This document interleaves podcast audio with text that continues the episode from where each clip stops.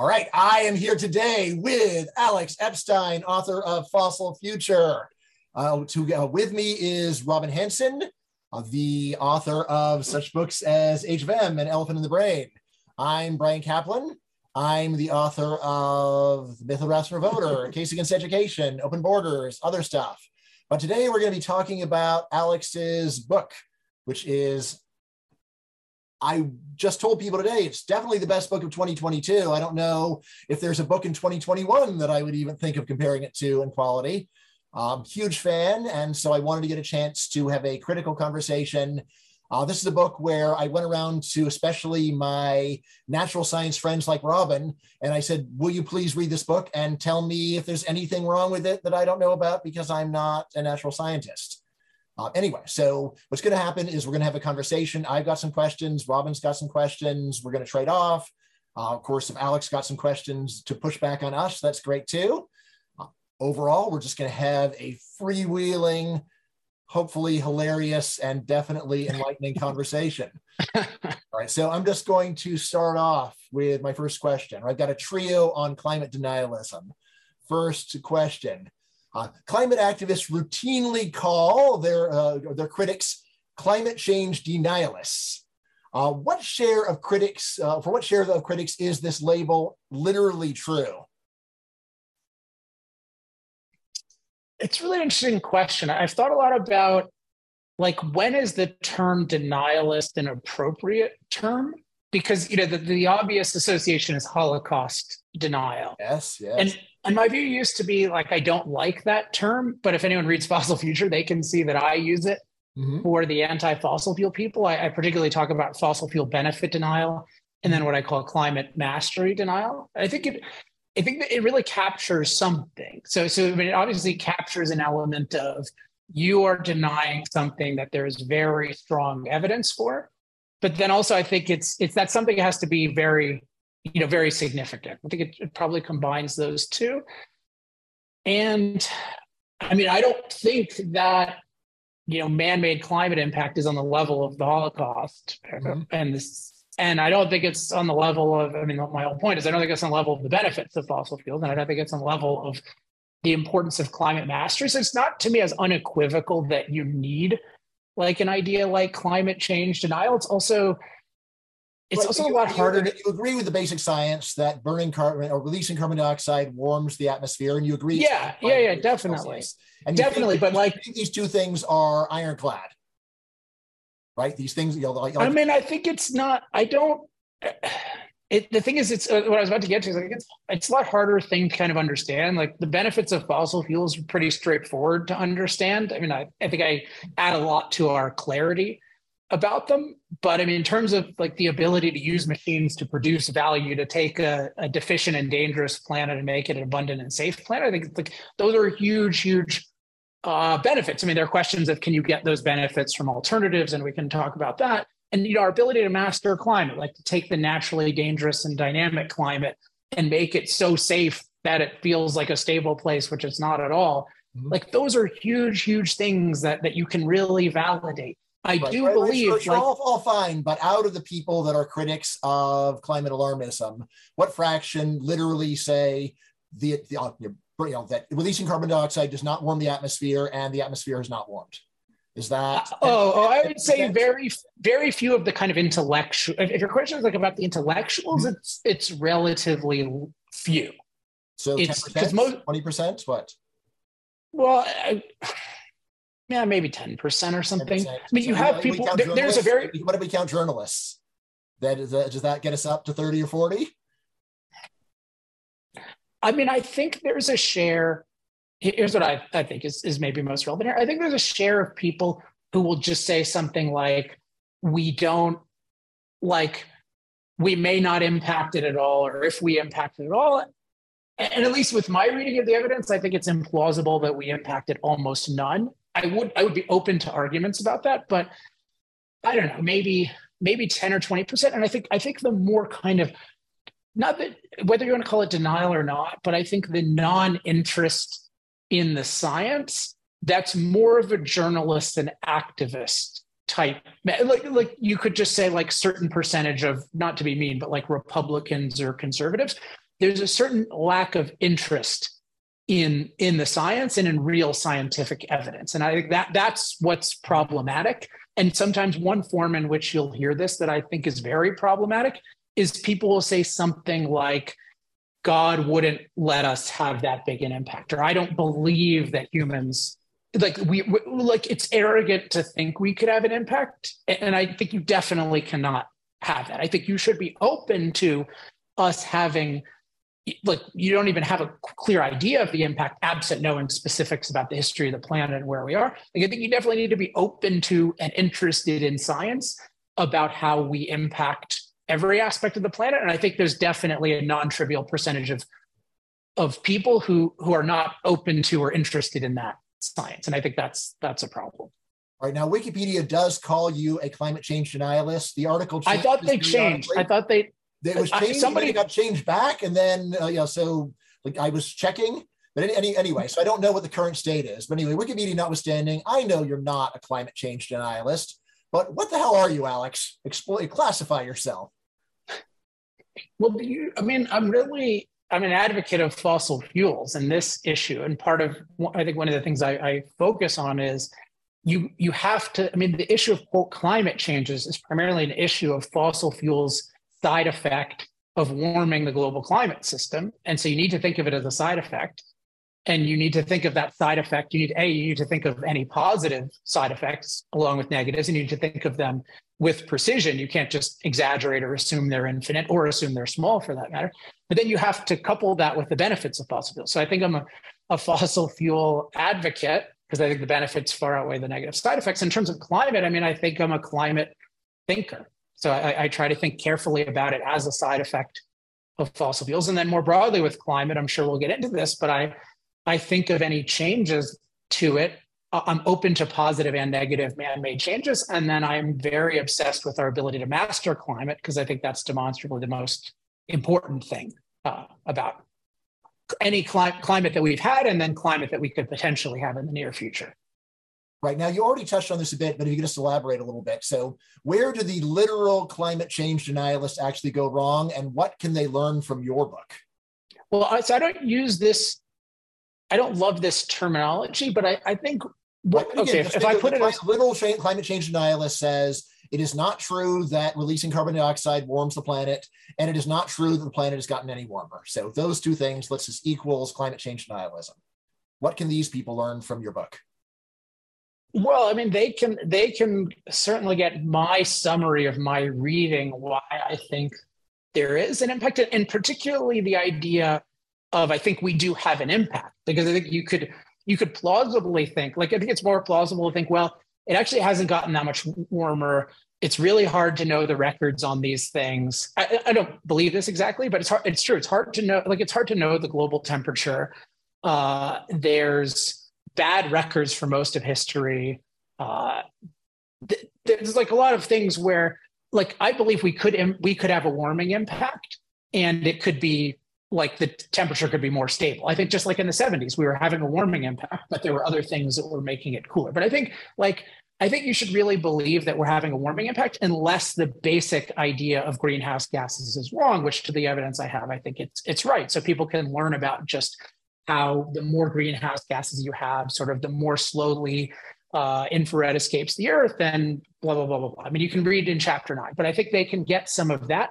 But I think the other thing they can get, and I think this this will help a lot of people who are pro freedom and who feel like if you quote believe in climate change, that's a threat to freedom, they can get the idea that if you think about this in a holistic way and you think about the benefits of fossil fuels, including our ability to master climate, you can believe that we have climate impacts, including adverse ones, and still believe that we should absolutely be free to use fossil fuels. Like a lot of people are drawn to the quote denial of things because they see the the people bringing attention to those things as a as a threat to freedom. And I think this happened with COVID as well. I think there's a tendency to under, of course, people overestimated the threat, but I think some people underestimated the threat because they thought if this is a threat, then we there's no pro freedom way to deal with it. And that, that's a different subject, but I think there was a pro freedom way of dealing with that, even if it was two or three times the threat that it ended up being.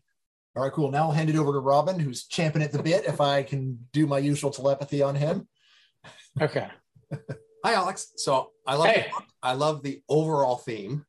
What I, okay. what I think I see often happening in cases like this is when you're being somewhat contrarian, the people on the other side are going to try to look for the cases where they think you go overboard, the, the ways that like, you, you extend yourself maybe farther than you can really justify. And then they're going to focus on those as ways to dismiss you. They're going to say, look, he's kind of crazy or extreme on these particular things. So do you think, by the way, do you, I'm um, looking forward to your question. Do you think that's happened? Because there's, there's know, been like four just, critical reviews other, of this book. Okay, but but I'm going to try to help you with this in the sense that I'm going to try to help okay. clarify the things that people could accuse you of being a little too gotcha. extreme about, and I like help you like show that you're not as crazy extreme as they might think. So okay, that like triggers a lot of economists is that when you discuss externalities, you seem to be reluctant to sort of admit the possibility of externalities. So I want to let you like admit that and like maybe accept the concept here. So in general, when you talk about like externalities, you, you say things like, you know, it's good that we have research, it's good that we have consumer surplus, it's good that we have growth. And fossil fuels contributes to all, all those things. And you don't want to forget about those things and see that those are all really big benefits, right? Uh, that's all the benefit of just total production, total GDP, total growth. And then, you know, the economist might say yes, and then all the inputs into growth are good, but some might be better than others in the sense that on the margin, some kinds of activities might have a negative effect. And maybe we should tax those relative to other ones. And then they might want to make that claim about fossil fuels. They might say, we should have a modest carbon tax, maybe because of global warming, or a modest tax on air pollution, or things like that. So like take the concrete example of say traffic congestion, right? I presume you can accept that even though cars are good and it's good that people can have cars to get around, if traffic congestion causes externalities, then we might want some sort of a tax on traffic, say, to reduce that, and that would be overall good, even though cars are good, right? Did you buy that part? Yeah, so let's. So there's a lot of interesting things here. So let's. I I, I like talking about the pollute. So I'm glad we're talking about the pollution example first because I think there's there's differences of the CO2. Uh, so let's just yeah talk about this example. So yeah, I think there's a question when you have um, you know when, when you have what I would call just a form of endangerment from something, like how do you how do you deal with that?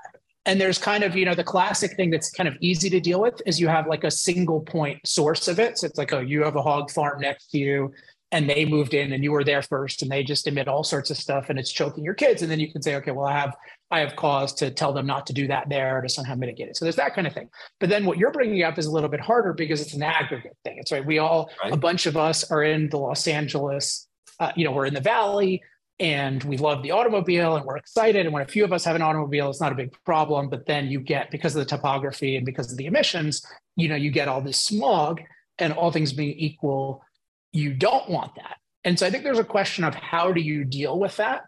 Uh, but I think you there is a point at which you need to deal with that. There's, there's also a point at which you don't deal with that. So if you right. think about like inventing fire this is a kind of classic example. Like people invented fire. I don't think you should have that much in terms of restricting the smoke when people are just inventing fire and that's all they have.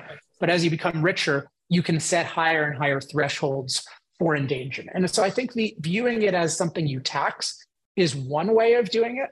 I actually think often uh, a way to do it, a better way to do it is more of a like a cap and trade type thing where you basically say, hey, given the state of technology economics, we have reason to believe that if we cap it at this level, the emissions will be reasonably preventable and it won't hurt people overall that much. So I think like I'm open to a tax in this kind of situation, but I don't know, the cap type thing makes more sense to me. But my main point is, is just you really need to think carefully about with a given side effect, is this what I call reasonably preventable? So can you, to take the fire example, like can you minimize or lessen the smoke?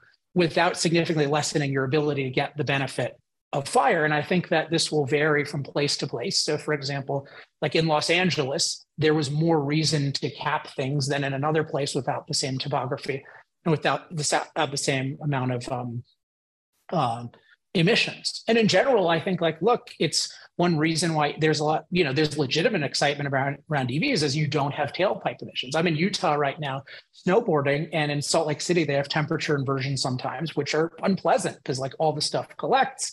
And like ideally over time, you would want to have things where you're not emitting as much And so you just want to find really cost effective ways to do that. And unfortunately, most of the people who say they're concerned about the emissions do not think a lot about the benefits. And then sometimes the people, and I think you're saying there's this caricature of me, the people who talk about the benefits aren't concerned about the emissions. I think you need rational ways to deal with both. And I think economists are generally good. But if we go to the CO2 issue, I don't think they nearly value enough value energy. And then I think they tend to take a catastrophist, parrot sometimes a catastrophist view of CO2.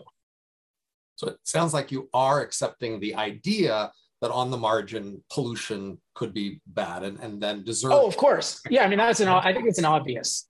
Right. It should be weighed against the benefits, but on the benefits on the margin should be benefits of that particular activity on the margin as opposed to just total economic growth. So uh, yes, it's good. Well, it's good, but fossil fuels only are one contribution to total growth. So we might like tax fossil fuels in particular compared to other inputs if they happen to be corresponding to particular bad externality. Well, but but so this this gets to kind of what I think goes wrong, and, and the CO2 issue is more because with the CO2 issue, you, what the the negatives are a little bit more global in nature. It's not just one thing. It's got it's like a bunch of different things.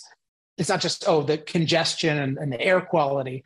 It's it's a whole bunch of different things that are the concern. And then I just think when when you're thinking about so with the CO2, one thing is you just need to think about you need to think about any harms of the CO2 and then benefits of CO2. And, and I think it's even hard to show that the harms of CO2 outweigh the benefits. But and then there's also, but I think like one thing, for example, people, and I talk about this in chapter four of the book, I think people tend to drastically underestimate positive externalities associated. I think they do that in general, actually, but certainly with energy. And one of the main things energy does is it frees up human time.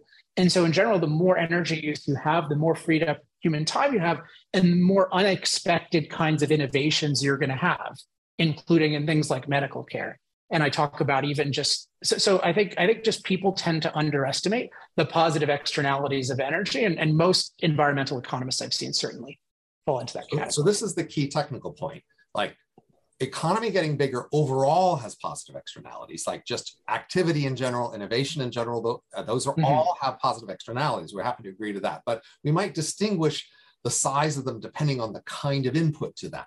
So we might not say all inputs into, you know, have the same necessarily positive or negative externalities. We might say, well, mm-hmm. if fossil fuels has a bigger negative externality, say than a recreation or something, then we might want to tax it more or have a bigger cap on it more than other inputs to overall production. Right, but I'm saying I'm saying its positive externalities are in a totally different category than that. So so that's that's what I'm saying is like the what and this is a whole kind of argument of particularly chapter 4 of my book, but it's just this is like the cost effectiveness of energy is fundamental to our ability to flourish or if you want to put it like the livability of the planet. And so every time you make energy like a little bit cheaper, there are all these incredible positives that flow from that, including all of this innovation that you wouldn't otherwise have. And I don't see people taking that seriously in the same way, but you wouldn't say the same thing with other things. I think energy is a fundamental input. So I mean, I, I don't think it's, it incredible it's fungible with the other a little cheaper. I'd say incredible positives from it from the fossil fuels existing. Whether the externalities having it a little bit cheaper or incredible seems to be something that's much harder to check. Um, in the whole book, really like the few sentences that bothered me as economists, uh, I was looking for them. So here's one. I get which now there's a reasonable reading of this and there's a not so reasonable reading of this. And, okay. And I think this is in the spirit of Robin's uh, claim. So, or you know, you know, concern. So this is page 388. Reasonably preventable, quote unquote, means that something can be prevented without doing greater damage for most or all people. Right, seems innocuous enough. But then to an economist, they would say, well, look, well, it could be that we could go and have 1% less. And that would be, we will by you know, cutting down emissions by 1%, we would have, that would be one where we get some, some good gains to health with barely any loss. And so that's actually a good deal. And that's one that you cannot, you cannot really counter by saying, look, imagine how terrible the world would be without coal. This is one we're saying, well, imagine if we just had a little bit less coal right now. Basically there's sort of a it seems like there's a binary thinking go on where either binary thinking going on where either it is reasonably preventable or it's not reasonably preventable. And the question is well how much is reasonably preventable?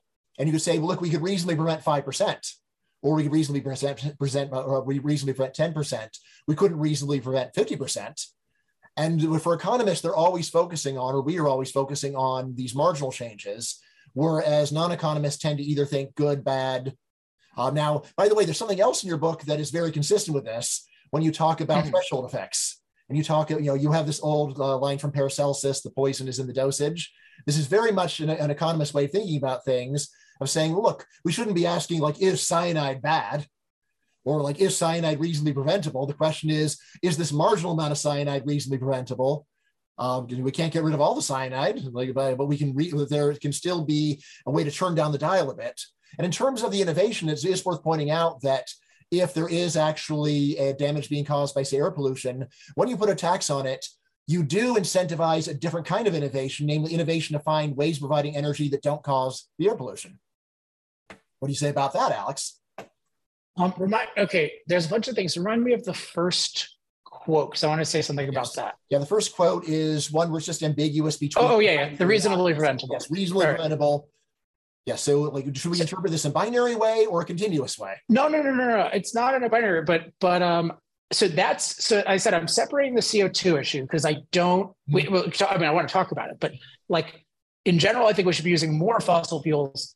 And I don't think we should be using less of them because of CO2. Whereas with the specific, like you can say with specific like local air quality issues, I think there are some cases where it's above the threshold and you should do something uh, about it. But so when I'm giving reasonably preventable, it's and I talk about this. It's primarily with these pollution issues, mostly a local thing so it's it's not you're not looking at the globe in that context. You're looking at okay, for example, in this area of Utah, what makes sense in terms of emissions policies, so that we can have fewer, if we want them, like fewer of these unpleasant inversions, which you would want, without like overall compromising our ability to travel, which is crucial. Our ability to operate snow blowers which i've seen is crucial or you know our industry. So you need to think about that locally and i think you do engage in kind of mar- marginal thinking about that. But more broadly, like my view is that most is that we have an unreasonably low amount of fossil fuel in the world. Like we should be, the world should be using more. The world needs way more energy. But also, if we had zero taxes on any fossil fuels, it would still be unreasonably low, or then it's that then you think it'd be right or too high, or what?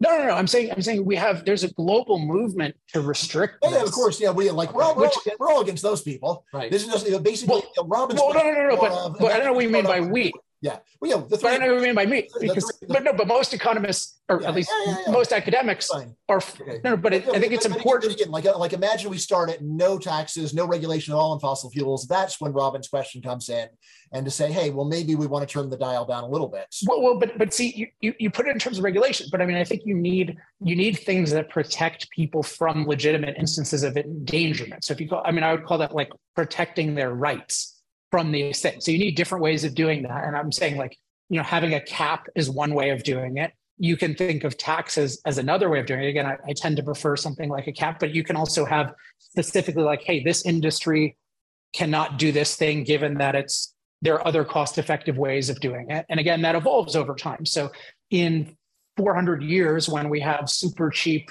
nuclear that can do everything, then you could legitimately say, hey, like you can't have a coal power plant in this way at least that's not really filtered because we have totally cost effective ways of not doing it. But today we're not in that situation. Today we're in a situation where I believe it's it's good for to be using more fossil fuels. So I just I think we already have a lot of unreasonably uh, unreasonable prevention of fossil fuel use right now.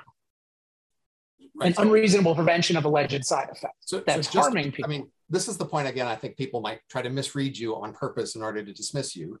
And so relative to a standard of the current levels of restriction on fossil fuels, we all could agree we, they should let up and there should be more fossil fuels. Relative mm-hmm. to an imagined world where there are zero restrictions or zero regulations, and it's a free market and the market price determines how much fossil fuels should be used, in that world, you might accept a modest yeah, yeah. reduction. Right in order to yes with it sort of but i think of it in a more property rights based way but yeah absolutely okay if that's a, yeah 100% anyway, that, that's the thing I just wanted to be clear. Okay, I got you. Be able to say you. clearly to everybody, yes, of course, modest taxes or caps would be okay to deal with modest problems, but we're way past that now. we're, we, we got way more restrictions than that can make sense. And I think it's important when when people talk about carbon taxes and this kind of thing. I think Bryan made this point too when we were hanging out recently, but like we have massive carbon taxes in the form of just incredible amounts of regulation mm-hmm. and and restrictions. So people like often say, like, "Oh, well, if only we had a carbon tax." Like the current energy crisis is a massive carbon tax mm-hmm. uh, at the moment. So we're in a world that is incredibly hostile to fossil fuels and is making them far more expensive and scarce than they would otherwise be, and then that, that they would reasonably be. Do you want to ask a couple more? Yeah, yeah, yeah. I, I, I, I, was, I was writing on your questions, no, no. Robin. Yeah. Okay, so I only had two questions. The first one was about this externality. So my second question is about sort of our key diagnosis of the question. So I think your diagnosis is correct, which is that many people basically are reluctant to have humans have an impact on nature. And they want policy to push that. They may not be fully honest with themselves, but there are many people who are accepted as scientific experts by the public who are driven by an agenda to basically minimize human impact on nature. And that's, I think we, I think we can agree that's one of the key driving animations, the sources of environmentalism and restrictions on fossil fuels. So, but my question is about how we can engage it. So we could agree that some of the people are extreme and the median voter, the typical person out there, isn't as extreme as that. But let me suggest that in fact, most people do kind of want to treat nature as sacred. It is one of the sacred parts of our world. I, I tweeted a thing about how people who work in nature just are much happier. And I, I think in general, most people want to be a little, so think of like uh, you know, building on an Indian, you know, cemetery or something.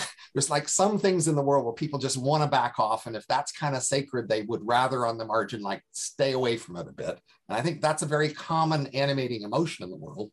And so then people can use that to justify restrictions, which may be way too big. But the key question is, how can we actually accommodate, if we should, this widespread feeling that we should back off a bit about nature because it's sacred and we don't want to just treat it like anything else we're just using instrumentally. We want to treat it a little better than that. How, how, how can or should we treat it a little better than that? Uh, can I ask you a question? So, sorry, can I just interrupt one thing? I, I just realized, yeah. so I think when it's recording, you know, Robin and I are staying tiny the whole time and you are big the whole time. I'm just wondering whether we want to go and, huh, well, maybe not actually. No, it's not doing that. Okay, okay, okay it's not doing. I think it records. Oh, oh, oh, okay, okay, all right. In that case, great. no, it's just it's just for your purposes because you don't need to see yourselves, but you yes. can put it in the gallery. Ah, you've, hit, you've hit self view. I think. Ah, okay. So, uh, so I should do the exit full screen. No, you just leave it fine. Still fine. Okay. Okay, we're now now we're over there. So okay. yeah, but it's recording both of us. Okay. Oh, all right. Excellent. All right. So I, I just suddenly got paranoid about this. Okay. All right. Uh, my, my my my bad. So now, um, yeah, well, they'll they'll cut this out. Don't worry. okay. So I want to say, but Robin, like I'm curious. So the the concept of sacred seems to be one you're really interested in, and that like resonates with you as capturing this. So what? I guess why the focus on sacred as a concept versus just just valuable or very valuable? And then what else do you think falls in that category for people? Well, so I've recently given a lot of thought to the concept of the sacred and trying to make sense of it as an economist, because it's not something economists usually think in terms of, but it does seem to matter a lot to the world, and it's often honestly in my way. uh, so I want to figure out how to how to deal with it. But you know, when I've done surveys of sacred, nature comes out near the top, and so I think it's especially relevant for nature that we in fact treat it something like sacred. Now, we're, we're less trying to take the religious connotations here and just say there's a category of things that we have similar reactions to. We want to sort of set them apart, value them highly, make a clear distinction. We're reluctant to make sort of trade-offs between sacred and profane. We want to show how much we're dedicated to it. And so in many ways, I think people are comforted by the fact that they pay costs to do things for nature because it shows that you are willing to pay those costs mm-hmm. as a way to show that you really care. And that's a way people do. But like, what about like what about a child's happiness? Is that like a you know child smiling? Is that sacred? Was that in your survey? to some extent, certainly, you know, family is sacred and love is sacred and friendship and uh, meaning in life. And, you know, th- there are many other sacred things besides nature. And mm-hmm. you could say there are sometimes trade offs, but I think one of the sort of myths of the sacred is in fact sacred things don't really conflict with each other so you don't really have to worry about these conflicts and often if you can show that two sacred things are in conflict that kind of makes people figure that one of them can't be a sacred and maybe reject it so like you know, in our era, marriage and love are both sacred. But once we were convinced that marriage and love were in conflict, then we sort of downgraded marriage compared to love and were more accepting of divorce. But uh, basically, people are wanting to treat nature as maximally sacred, and you have to convince them to, to downgrade it. So either you really push on, no, nature isn't so sacred, or you find a way to let them treat it as sacred in some way while still getting the benefits. Yeah. So, so I would, I mean, maybe I, in my way of thinking, I'd think of it as like, you know, irreplaceable value is how people think of it.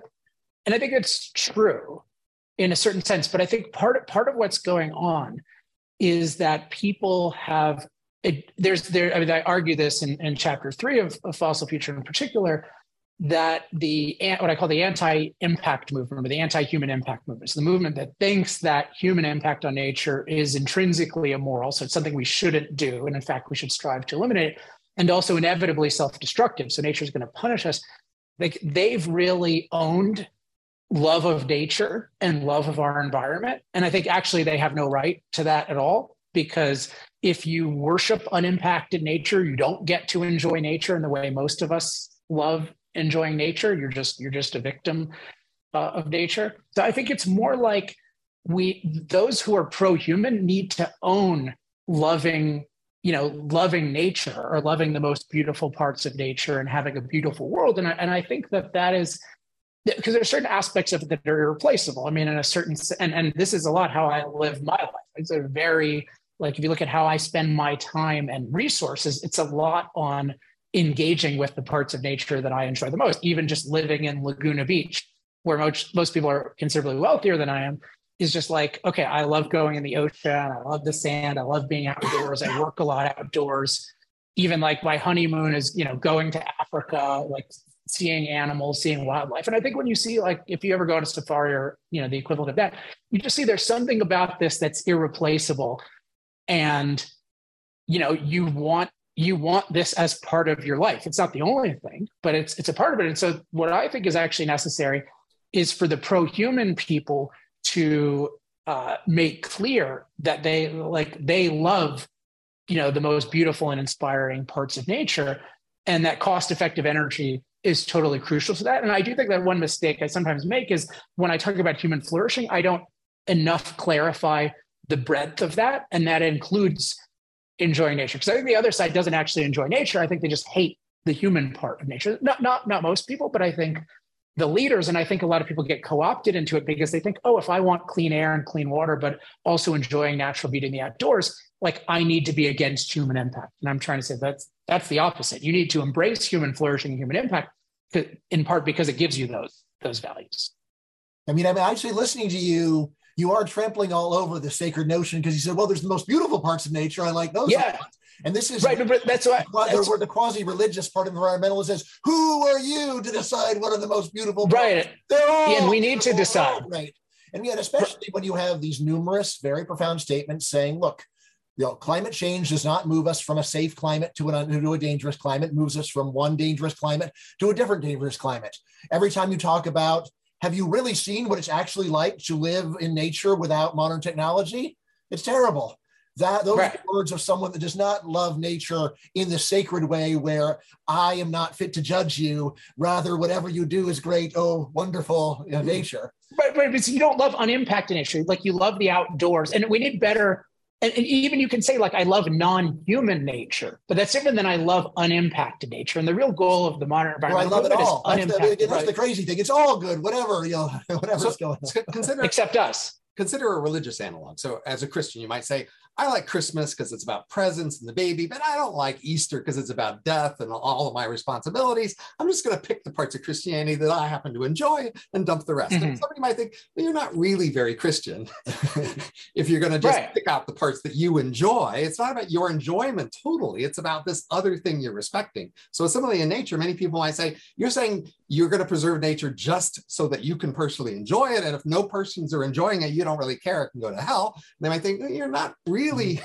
treating nature as sacredly as they want. That's true, but I'm not. I'm not treating it as as a god. I mean, I'm not treating it in a religious way. I'm treating it in a like in a yes. humanistic way. Yeah, so like that is a long-standing disagreement between me and Robin, where Robin tends to look at something like, say, you know, Christian belief and how they like Christmas and Easter and they have all these other doctrines. And he'll, he'll he's there saying, look, we can't like directly confront them on any of this stuff, even though it's not true. Rather, what we need to do is to figure out a way of engaging with them enough so they trust us and they aren't angry and they do their thing and we do our thing and they don't cause a lot of problems but we're not going to like directly look them in the eye and say and say look there are errors and they have to be corrected whereas i think i'm much more like alex where i am very eager to go and in the nicest possible way say look these views are mistaken. Christmas is fun. Let's keep here christmas. And the other stuff eh, it's it's really wrong and causing a lot of harm. So let's just not believe it anymore. Um, I mean, against Robin, I would say, look, we actually see that things that were sacred once just get, get desacralized and people stop caring about them very much. And I would read your book as being like a kind of Nietzschean in that you're saying, look, yes, there is this widespread notion that uh, that we, we or it's wrong to impact nature, and I say unto you, verily, it is okay to impact nature if it is for the benefit of humanity. So, yeah, but I, I guess I don't think I don't think that most people hold this is a point I talk about in chapter 11 of the book. Like, I don't think that the belief in the environmental religion, like, which I'll sometimes think of it that way, the anti impact religion, is, I don't think it's nearly as sort of strong in people as belief in conventional religion. And I don't think most people I mean, really stronger view than conventional religion Actually, now. Yeah. I mean, I think. Well, no, no, no, no. But, yes, but yeah. in a sense, it's it's it's more widespread but it's very diluted and and and not in the sense of like sacred and worship. I mean, I think people may identify it's with that. Diluted. I say like all of this stuff is lip service. And well, but no, no, but I think it's much more follow the rules of that. They don't. They don't. Environmentalist doesn't want to follow the environmentalist rules. They but, want. But the view. Service. But the view of like viewing unimpacted nature as a god that you need to sacrifice to and that you have no right to. I think that's actually something that that people that I argue in chapter three, like that's something people have to be sort of duped into by equating that with clean air and clean water and enjoying wildlife. Because if you just said, hey, like I think unimpacted nature is perfect, human impact is uniquely bad. We should do as little as possible. We have no right to make a footprint. Yellowstone isn't good because we enjoy it. It's just it should just exist. And in fact, you shouldn't visit it because that's impacting it in some way. Like people, nobody really buys that which is why when the when the greens say it explicitly like i have some quotes to that effect of you know people are horrified by it. So I, I, don't think i don't think most people believe it as sacred in the sense that the leaders do which is part of the reason i think it's quite easy to change in a lot of people because you want to own the the pro-human parts of the way they're thinking about nature including like yeah i love enjoying um, you know wildlife and the outdoors and certain unimpacted things but in general we want to make the world a livable place for humans. We we want a pro-human relationship with the rest of nature we don't want to sacrifice to the rest of nature so, so if you take the example of christianity there are many people who say that religion is just good for society it makes us more peaceful more generous and you could say that's the has tricked people into being Christian on the basis of that argument. That's just not true. That is, most people who are Christian, they aren't Christian on the basis of this argument that Christianity is good for the world.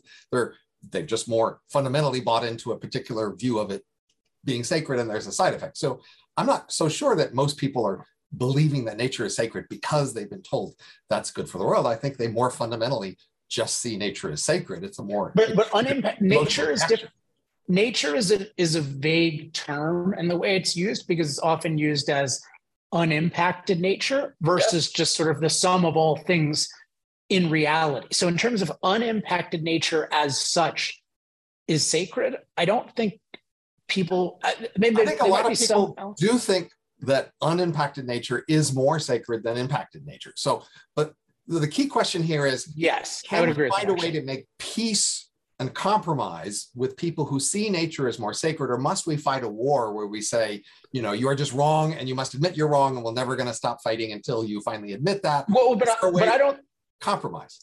I, I, don't think in but really i think it's more like giving them a more a, a better overall perspective like the legitimate way in which you experience as quote sacred is this is something amazing like you just think about wildlife as an interesting example because you can think of it as these are like i'm going to go see mountain gorillas. Uh, and you know, there were a thousand of them in the wild in uh, Rwanda and Uganda. And it's like part of it is you when at least my experience seeing this kind of thing is like almost like an irreplaceable artwork, you know, of evolution. It's this amazing thing.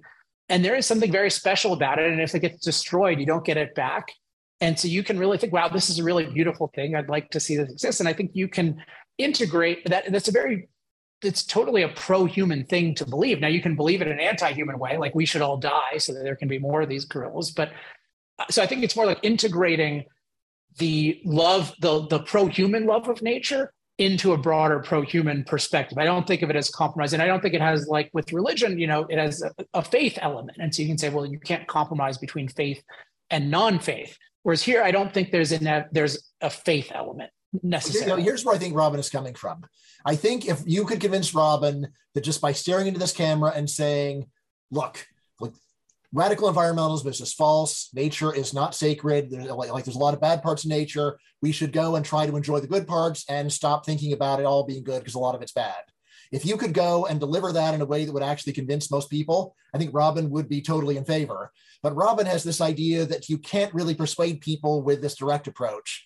And instead, you need to basically pay some lip service to the same not to the nonsense they believe. I see. Or to sort of all in order to, to trick them into doing something that's a good idea. No, I, th- I think I think in this case, I think you could do the direct approach. Not to say that I've optimized it, but I I, I think you can. That's so, so here's that's my idea. I think you missed an opportunity in your book. Maybe I bet you're going to write another book. So here's a suggestion for another book. Okay. Which is you talk about how with fossil fuels we can mitigate the harms of climate change and have better lives, but you didn't talk so much about how we could save nature more with fossil fuels, to make them more direct. Fossil fuels used better and yeah. more yeah. could protect the elephants, protect the yeah. rhinos, etc. Yeah, just gor- lay that gorilla, out. gorilla incubators. We need gorilla incubators. right. I think it's. I, I, mean, I talk about it a little bit, but I do agree. Yeah, I think that is a, a flaw of my work that it doesn't. I, I would say that it doesn't capture fully my own personal perspective as much in terms of caring about those those things. So I think I think it yeah, but yeah, I mean you do have to recognize this is very much it, it's in part because I live in a wealthy country and I can have this kind of concerns. I think it's important to to make that point. But yeah, it is.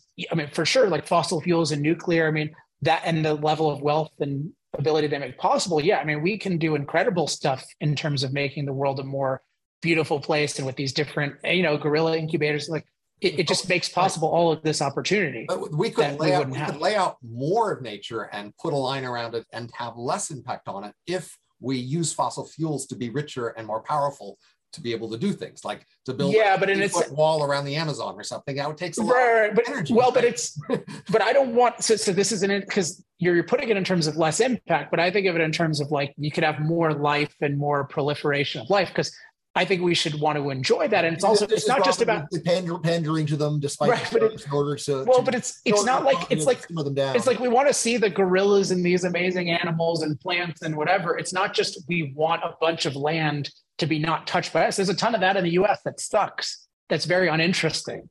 And and I think we'd make, you know, it's kind of you think of it as a garden. It's just the you can make the oceans are another example I talk about briefly, where just most of the oceans are dead, and we could make the oceans a lot more productive, and that would be great. So it's and part of what's, I talked about this once with Matt Ridley in, in a podcast. He, he came on my podcast, and I want to pursue this more. But I think a lot of what's beautiful about nature is just the process of nature, like the evolutionary process and other processes. And part of the reason I think I don't have this negative reaction toward, oh, what if we're changing the planet with CO2. I mean, part of it is there will be new and beautiful and cool things that emerge if you don't have this bias against humans. So I think it's it's really about like loving the outdoors, you know, loving and then there's certain aspects of nature that you love. Here's another framing that I think you might work that I just don't see people using enough, which is the difference between say a garden and the wild. Like mm-hmm. you know, the, the environmentalists tend to like prioritize the wild over a garden and celebrate the wild and think of the garden as less.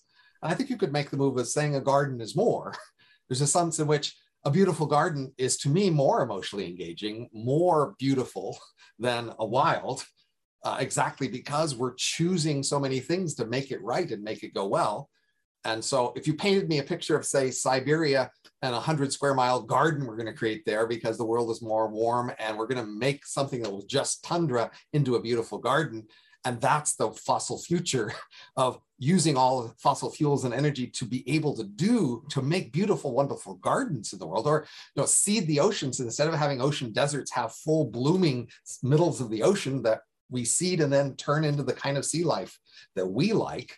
I think you might just get more emotional resonance. Yeah, I, I, think it's a really good positive good, vision of gardens as opposed to the wild. I agree. And I don't know if you guys have the book. Do you guys have the book with you? I don't have yeah. it with me. Yep. Yep. Um, if you put it up.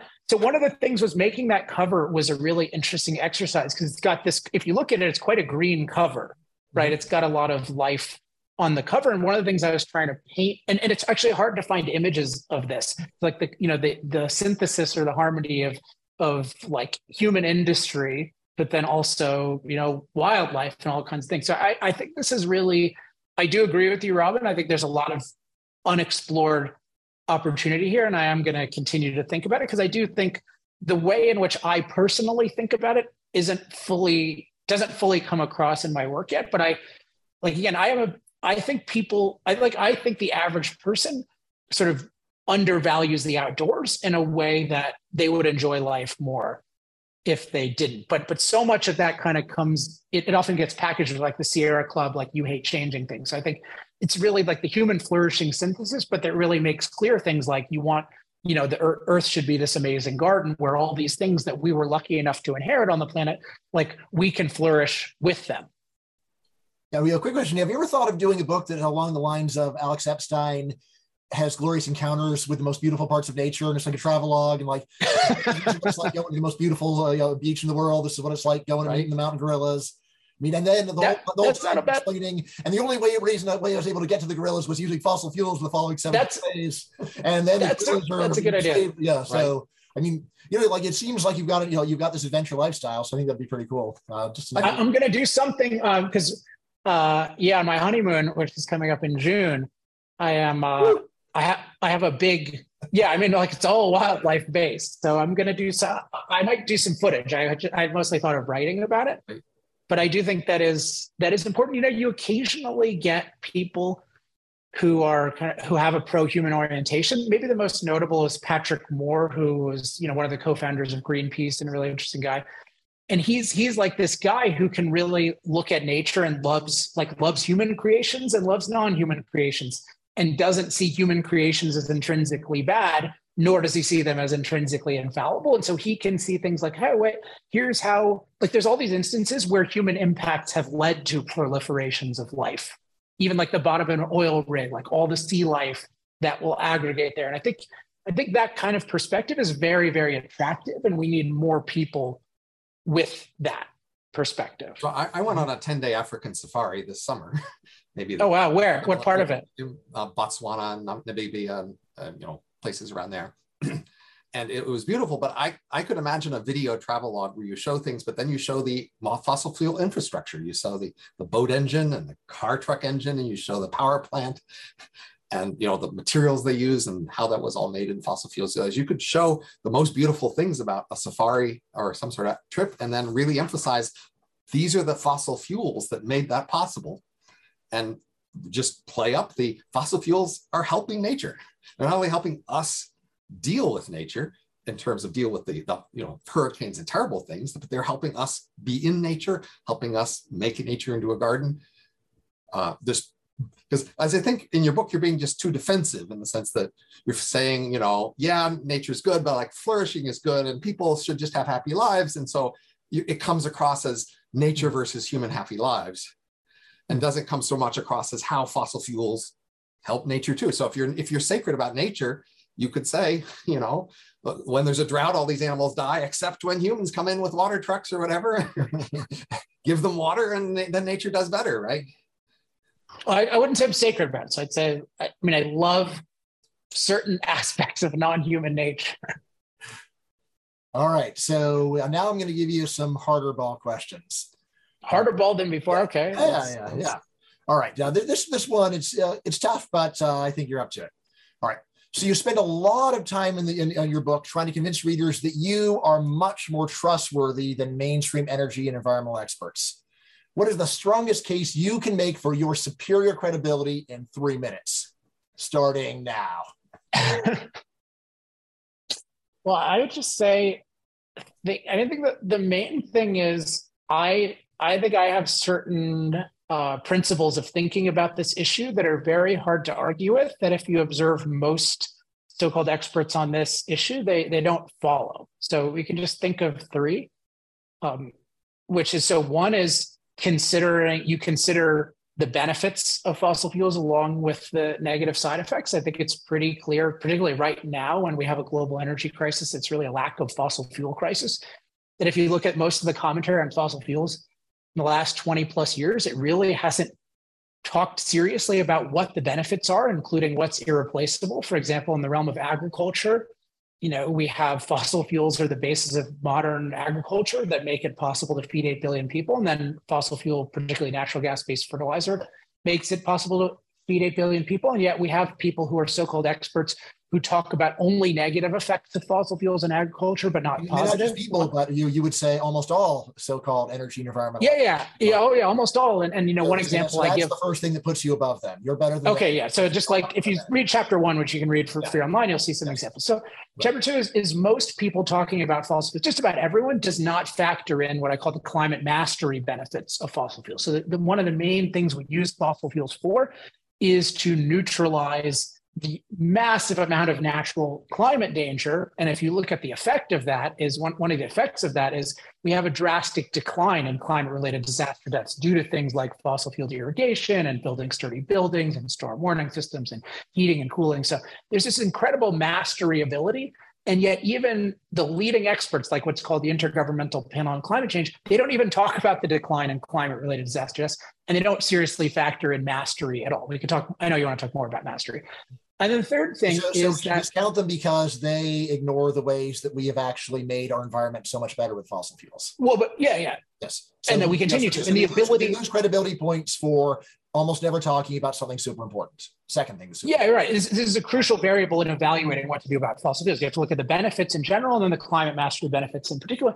And then with the side effects, I think you, everyone should agree we need to be able to be even handed and precise about them. So you need to look at both negative and positive, and then you need to not exaggerate and in one way or another, but, but really overstate things. And I think it's pretty clear that people only look at negatives significantly in terms of side effects. And yet we have there's a very significant greening side effect, which is overall very, clearly very positive. And then warming, most people die, way more people die of cold than of heat, and warming tends to occur more in colder places. And so, anyway, the uh, there's huge benefits of CO2 rising, even if there are big negatives as well. And people don't talk seriously about that. So that that points out to a bias.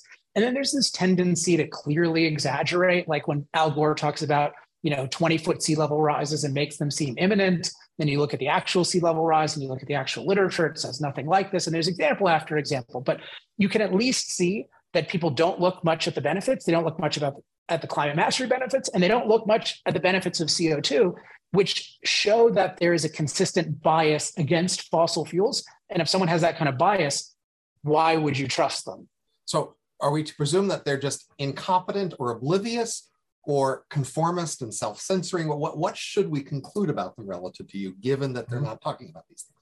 Well, this is this is sort of the, the setup of fossil future. Is chapter one is called ignoring benefits, and chapter two is called catastrophizing side effects, which goes into actually there's a whole track record of people vastly overstating negative side effects to the point of predicting the world will get worse when it got much better in, in these different areas. Um, and so I think it's old that when you get an expert on their narrow, detailed thing, then they're much more reasonable. And furthermore, if you look at the executive summary of a government report versus reading the report, you get two totally different stories as well, right?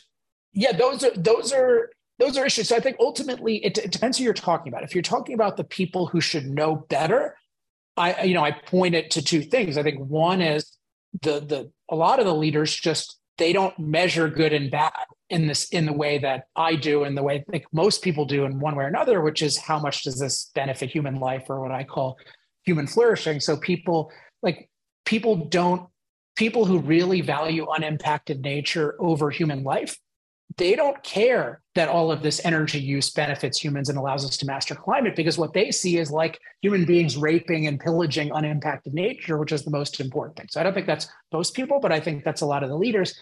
And the other thing is there is this deep seated thing I call the delicate nurture assumption which is the idea that nature exists in a delicate, nurturing balance, and human beings are what I call parasite polluters whose impact ruins it. And I think this is why there's this expectation that our impact is always going to ruin things. Like it's going to cause catastrophic resource depletion, catastrophic pollution, catastrophic global cooling, catastrophic global warming. Like it's always the view that our impact is going to ruin things. And I think that has been pretty deep seated in the population, which is a lot of the reason why there's so much fear around climate. So I think that's that's I think that's what's causing it. But I think the most important thing is people are clearly ignoring the benefits of fossil fuels in very dangerous ways, including the leading so-called experts. And that's something that warrants attention. So that's why I begin Fossil Future that way to show there's something wrong with the people we are designated as expert, designated as designating as experts. So one, we should look for other experts, but two, we should try to understand what's going on more deeply so we can find better experts. And I'd say for me, what's going on more deeply is I'm looking at this from a pro-human perspective or pro-human flourishing perspective, not this eliminate human impact perspective. And then also, I don't think of the earth as a delicate nurture. I think of it as wild potential, and hum- which means it's dynamic, deficient, and dangerous. And human beings are producer improvers who make it better. And that enables me to see, hey, we could be using fossil fuels, and overall, it makes the world way better for human life, which is in fact what has happened, and I think what we can expect uh, to happen.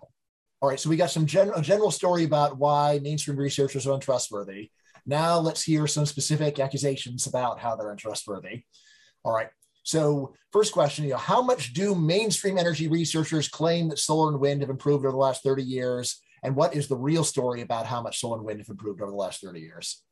Well, let me let me say something first about because you've said a couple of time th- times things like energy and environmental experts, but one one of the my criticisms of the whole thinking about fossil fuels is the main experts, so-called, that are consulted are what are called environmental experts, which in practice in energy means experts on the negative effects mm-hmm. of fossil fuels. Like it's not that common to talk about energy experts. And when they do bring in, quote, energy experts, it's a very, very small minority of people who often have very little credibility in the energy community, but who happen to support these anti fossil fuel causes. Like somebody like Amory Lovins is uh, you know he's been around since the 70s talking about this stuff and he just has this horrific track record of being wrong about everything he's said things to the effect of you know having a, an abundant clean cheap source of energy is the worst thing that could happen to the world so like the people who are designated and there are a couple of other examples of this but the people are like Sure, sure, but there is a whole community of people that I keep encountering who say, that, "That's true. You that's true. Solar's going to go. Solar's going great now. Wind's going great now." Right, right, right. People are not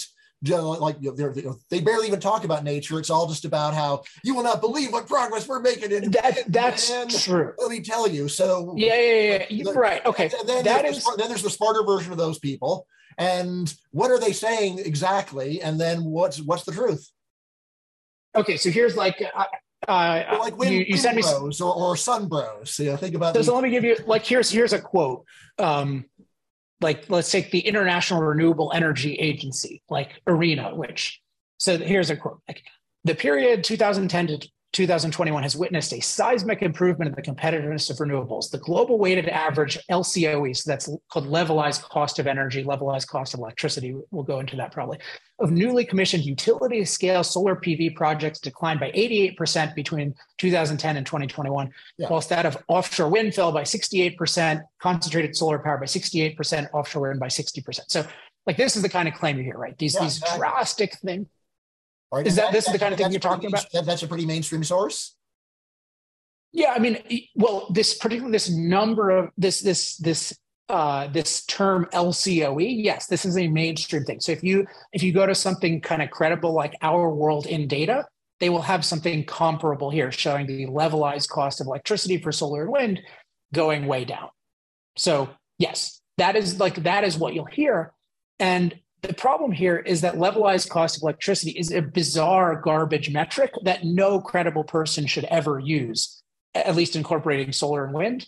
And yet it is treated as a mainstream credible thing uh, because I think there's this broader agenda of getting rid of fossil fuels. So, because what it does, and it's very explicit if you look at the, the description of the metric by Lazard, which is the main popularizer of this, they'll say specifically it does not include reliability related considerations and it doesn't include a lot of infrastructure. So the real cost of solar and wind is if you're looking at it on its own, it would be the cost to use solar panels and or wind turbines along with whatever battery and transmission line network were necessary to provide electricity. Like that would be the actual cost if you were to isolate the cost. Now, there's nowhere in the world that remotely does this or tries to do this because the cost is so prohibitive that it is not even an attempt in anybody's pipeline. So if you try to, like, you cannot isolate the cost of solar in a way that's fungible, say with natural gas or with nuclear, but particularly natural gas, because like natural gas can support a whole grid on its own if you want to. It can support every megawatt hour on a grid if it wants to. So you cannot do that with solar at all. At least nobody is trying because the cost is so prohibitive. What you could try to do is to say, well, if I want to use 20% solar, how much does that cost? But you really need to recognize that you can't get all your electricity from solar. But even there, what you have to do is you can't use levelized cost of electricity and ignore the reliability. You have to somehow factor in the backup costs. And that's what the people don't do. So they have these crazy numbers. And then people think, oh, that's a real number. And then they think, well, we could use solar for everything. Whereas in fact, nobody is trying to use solar for everything because it's completely cost ineffective to the point of being just totally uninvestable. We're not going to have solar powered planes.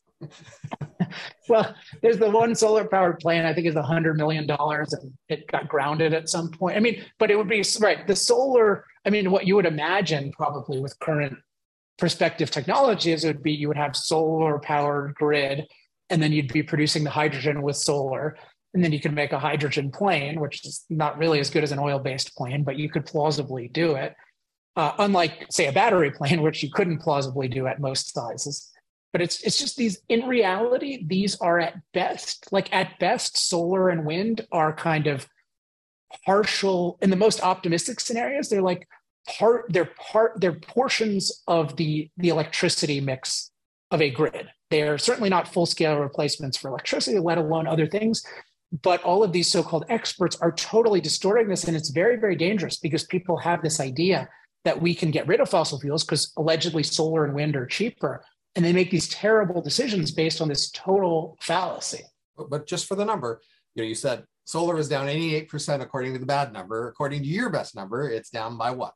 20%, 40%? Well, but but it's not. I don't think you can even intelligently say. It, you need to be clear because it's not. It's not. Most of its uses are not fungible. So it's it's not like saying like with natural gas, you can say, hey, here's, what natural gas prices were in 2019, and if you want to build a grid around that, here's what it costs per kilowatt hour or megawatt hour. You can't do that with solar. So I don't know what the accounting is. I mean, I can say the pan. What I can say is, in general, they're right about like what happened to the panel cost, but not the system cost. So I don't think we have good numbers on the system cost, but the important thing is there is no replacing most uses of fossil fuels with solar and wind uh, at anything that's being considered on the market. Yeah, I mean, you make this point, the countries that rely heavily upon solar and wind have higher energy costs because they basically have two full systems, right? They right, but, but you can backup system that does the real work. Right. So you have to, you have to, um, but there are like, you can think of plausible cases where some amount of solar is good. So let's take something like using it in Dubai for air conditioning, right? To amplify, because you're going to have a strong correlation between when you need air conditioning and solar. Like there are plausible things like that. So my my view of how to solve this, that I'm thinking a lot about this, and this isn't something I really had in fossil future, but is I think what you really need is you need the grids to just be have technology agnostic reliability standards. So I think that the simplest thing is to basically say, hey, to submit electricity to the grid, you have to make it reliable. Like, and that that can fit in one of these categories, but it has to be somewhat controllable. And then whatever you want to do in your own black box is fine. So if you want to con- combine solar and natural gas, that's great. If you want to do solar, gas, and batteries, that's great. If you think you can just do solar and batteries, go to town. Nobody actually thinks they can do that at, at a reasonable cost. But if you think that, go to town.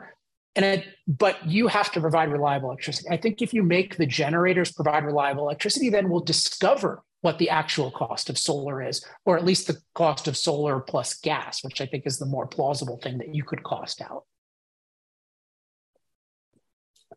So I'm not against solar, but I'm against I'm against believing it can replace fossil fuels. I'm against forcing it on people, and I'm against giving it com- like totally unfair treatment on the grid, which is what it universally gets today.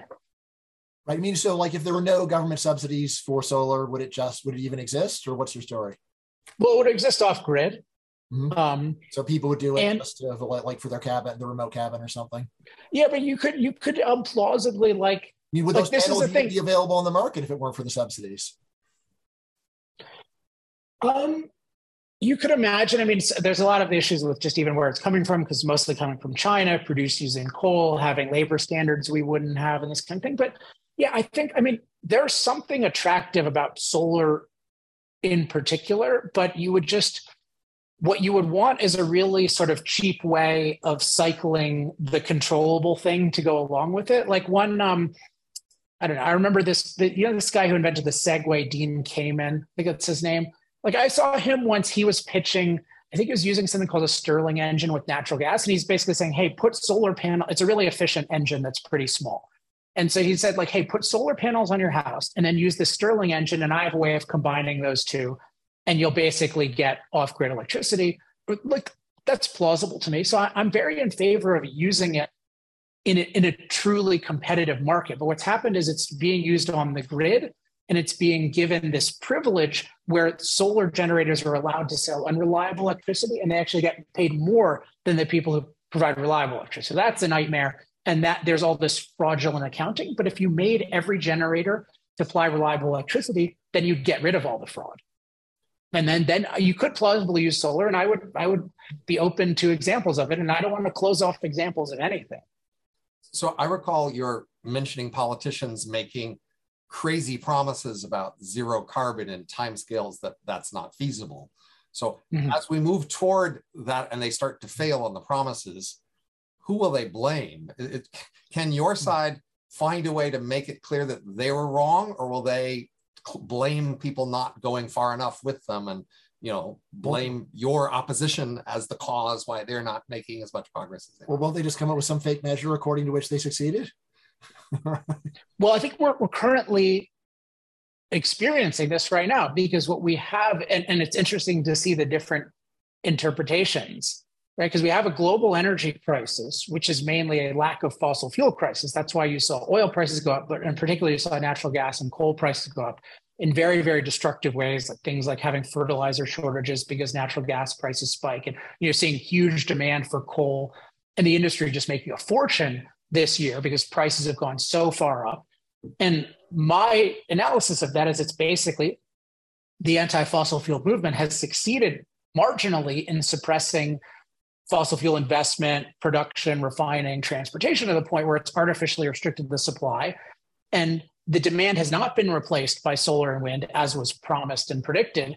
And therefore, like the it's the anti-fossil fuel movement that's responsible. But I haven't seen one of those people take uh, responsibility, which is I have a couple of things, and I've I've done a bunch of research, which I need to publicize soon, of basically every renewable expert just making totally wrong predictions about the present. And I did a study. Did I check? Did any of them actually warn about the danger of restricting fossil fuels too quickly? And I haven't even found one who did, which is that's a pretty remarkable thing that none of them because because what they'll say what they'll often say is oh you, we should have done our thing more quickly right? If only we had done our renewable scheme more quickly but but wait a second. If you're an expert you should have seen that that was not happening and you should have warned about about getting rid of fossil fuels too quickly. So the notable thing is none of these guys who claim to know so much warned that we were getting rid of fossil fuels too quickly. So i think that shows that i don't think of most i don't think of the green energy experts. Again, most energy experts are just not listened to. So the, the small minority of so-called experts that we hear are very hand-picked as people who are part of the anti-fossil fuel movement. A lot of them don't have energy backgrounds. I mean, I don't either. I'm self-taught. But they're mostly people who were hostile to fossil fuels and concerned about climate change who decided to get into energy and talk about energy. I don't think they mostly really care about energy. I think that green energy is an excuse for getting rid of fossil fuels. So it's it's a reassurance. Hey, don't worry about all of these restrictions on fossil fuels because we're it, it's going to be replaced by something better. So you're in a moment where you could crow maximally, right? you could have op-eds in top places saying, "Hey, everybody, those people were just wrong. They didn't, you know, fossil fuels are thing." And this would be the best moment, it would seem to. Yeah, I'm working. I'm right? working on it. It's in the next couple months. I also have a uh, actually, I won't say it because I might preempt it, but I'll, I'll tell you guys offline. I have a mm-hmm. I have a project I'm particularly happy with that should be coming out of the next month where it's specifically exposing these people. So these energy experts that you say we don't hear about, who who are they? Are they work in industry? Are they not really talking yeah. about at all? I mean, you think about sort of you get out of the, the world of like academia, like what is what do most energy experts do? Like they work in the energy industry. They're actually making forecasts, they're actually analyzing markets. So these are people who work in finance, who work at oil companies, uh, you know, oil and gas companies. So this, that's when I am interested in energy, like I talk to people who are actually in the world of energy. And, and a lot of those people are really, really smart. And there's a lot to learn from them. One, one guy I'm a big fan of, um, which people can check out, not, not to single him out really, but I've, I've always enjoyed his work is a guy named Michael Lynch, who um, I first interviewed him on my podcast in 2011. And back in 2011, actually, I found out about him through the New York Times. The New York Times published him, which I don't know that they would anymore.